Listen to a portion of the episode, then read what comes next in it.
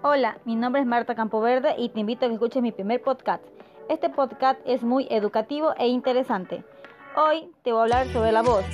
La voz tiene ciertos rasgos que no se pueden pasar por alto y señala tres cualidades muy importantes, como es el tono, cualidad según la cual una voz puede ser de tono grave, medio o agudo. Con el dominio de ciertas técnicas se puede elevar o bajar el tono o voluntad. Intensidad. Según de acuerdo al volumen y la presión del aire que se proyecta, la voz puede ser débil o fuerte. De igual modo, la duración mayor o menor del sonido determinará si es corta o larga. Timbre. Cualidad que individualiza cada voz, determinado por las características anatómicas, anímicas y de entorno.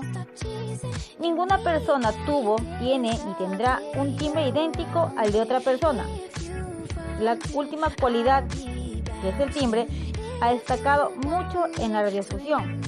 Desde su aparición, la razón enganchaba o enamoraba al oyente.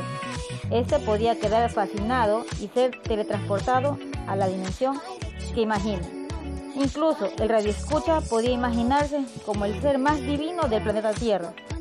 No obstante, este paradigma fue eliminado. Para ser locutor se necesita tener tres cualidades que ya anteriormente hemos mencionado, ya que fusionadas complementan un todo.